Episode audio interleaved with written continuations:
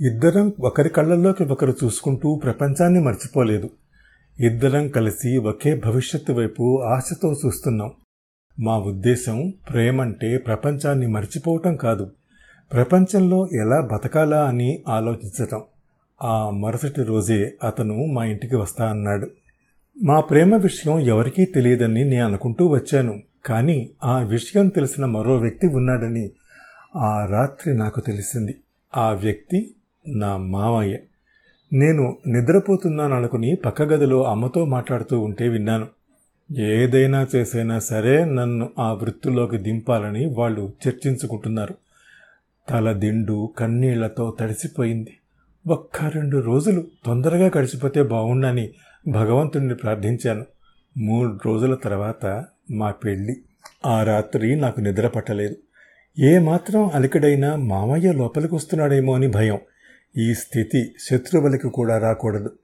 మా ఇంట్లోనే నాకు భద్రత లేదు.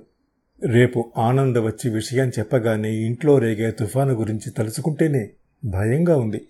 ఈ పరిస్థితుల్లో నాకు మానసికంగా ఒక తోడు కావాలని అనిపించింది. అలాంటి ధైర్యం నాకు ఎవరివ్వగలరు? తరళ. అవును తరళ తప్ప ఇంకెవరూ లేరు. ఇరవై నాలుగు గంటలు తరళ నాతో ఉంటే చాలు. ఆనంద గృహ ప్రాంగణంలోకి వెళ్ళిపోతాను. ఎంత చిత్రమైన స్థితి. తరలని నాకు సాయపడమని అడగటం. ప్రేమ కోసం త్యాగం చేసిన వ్యక్తుల్నే మీరు చూశారు. స్వార్థం కోసం ప్రేమని బలిపెట్టమని అడిగే వ్యక్తిని ఇప్పుడు మీరు నాలో చూస్తున్నారు. నన్ను చూస్తుంటే మీకు అసహ్యం కలగచ్చు. కానీ జీవితం కల్పన కాదు వాస్తవం. తరళని ఈ విషయంలో సహాయం అడగాలన్న ఆలోచన రాగానే నాకు కావలసినంత ధైర్యం వచ్చింది. ఆ రాత్రి ఇక ఆగలేకపోయాను. మొత్తం విషయమంతా ఆమెకు చెప్పేస్తే గాని నా మనసు కుదుట పడేట్టు లేదు.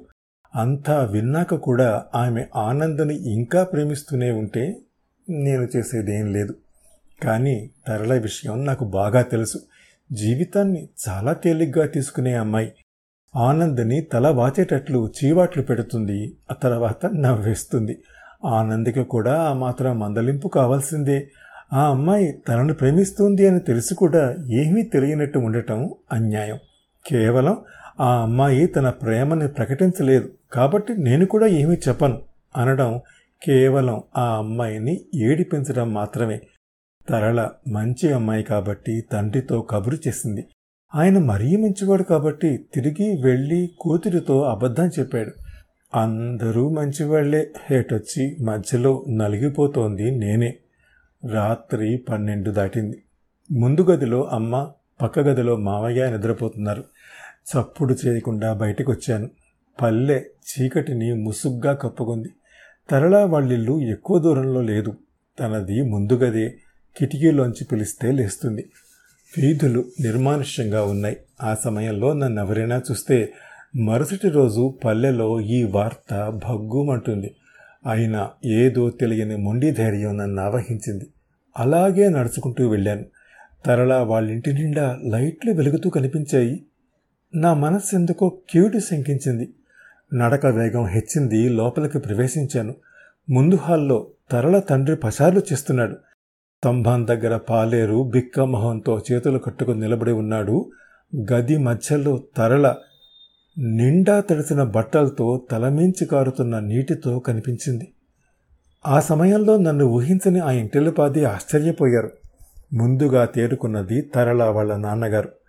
పాలేరు దగ్గరికి వెళ్ళి ఈ విషయం మూడో కంటికి తెలిస్తే జాగ్రత్త వెళ్ళో అని హెచ్చరించాడు. వాడు భయంతో తలూపి బయటికి వెళ్ళిపోయాడు. తరళని వాళ్ళ అమ్మగారు లోపలికి తీసుకువెళ్ళారు. మేమిద్దరమే గదిలో మిగిలాం. ఆయన నా దగ్గరికి వచ్చి ఇది ఎంత పనిచేస్తుందో తెలుసా? అన్నారు.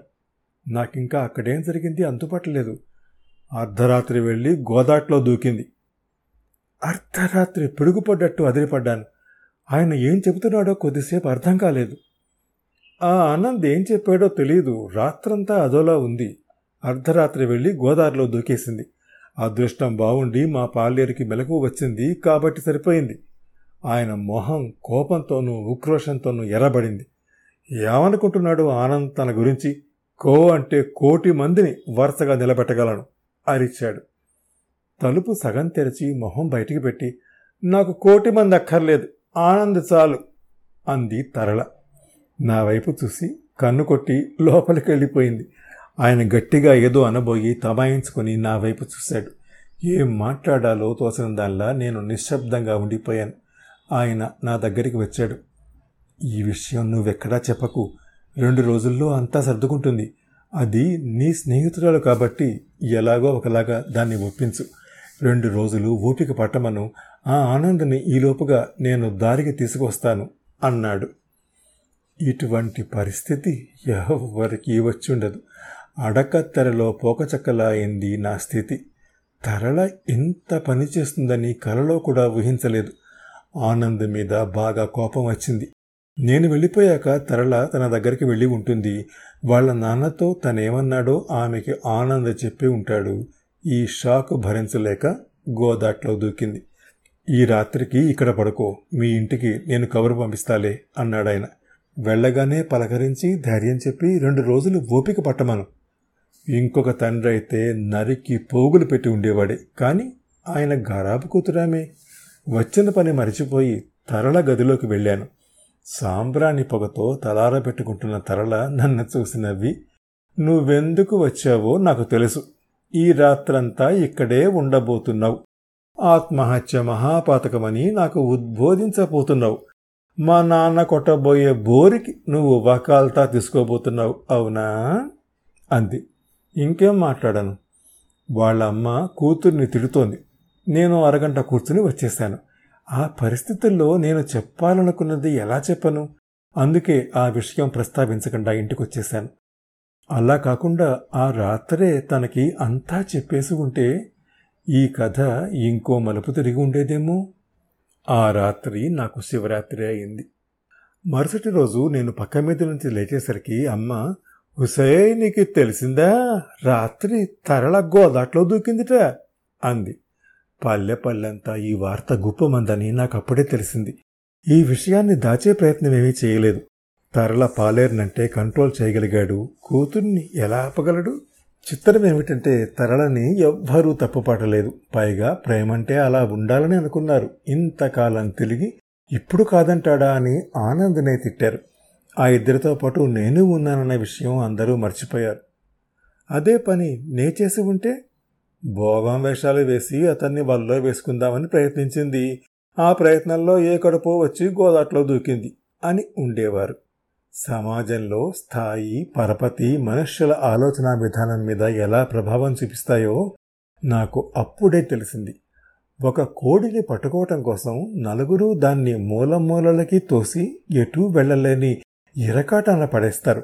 అలా క్రమం క్రమంగా ఇరుక్కిరిక్కి వెళ్ళిపోతున్నట్టుంది. నాకు ఒక్కొక్క ద్వారం మూసుకుపోతున్నట్టుంది.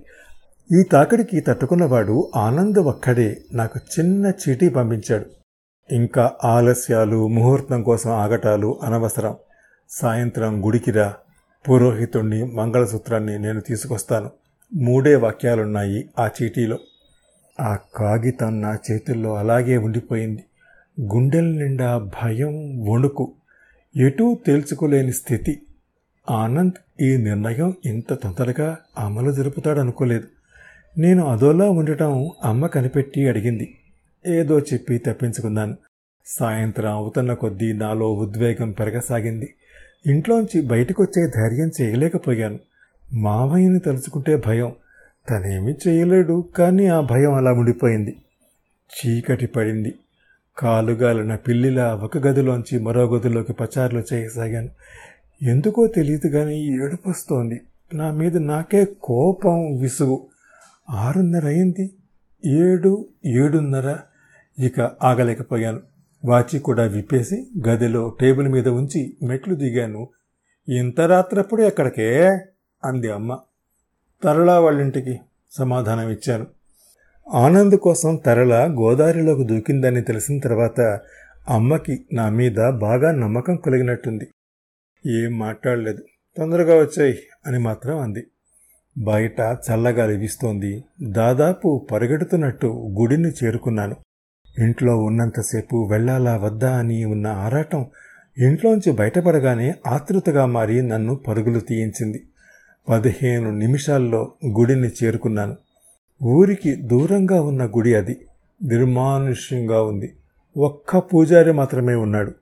అంత దూరం నుంచి వచ్చిన నన్ను చూసి కలిగిన ఆశ్చర్యం అతడి మొహంలో ప్రస్ఫుటంగా కనిపించింది.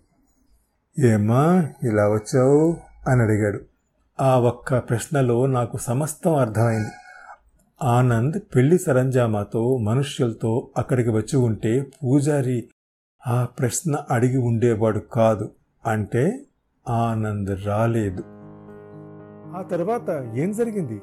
తెలియాలంటే ఈ షోలోని నెక్స్ట్ ఎపిసోడ్ వినండి. ప్రతి మంగళ గురువారాలు. ఈ షోని మీరు Apple podcast Google podcast Spotify Gaana మరే ఇతర ప్లాట్ఫామ్స్లో అయినా సబ్స్క్రైబ్ చేసి వినొచ్చు. నెక్స్ట్ ఎపిసోడ్ రిలీజ్ అయినప్పుడు మీకు అప్డేట్ రావడానికి నోటిఫికేషన్ టర్న్ ఆన్ చేసుకోండి.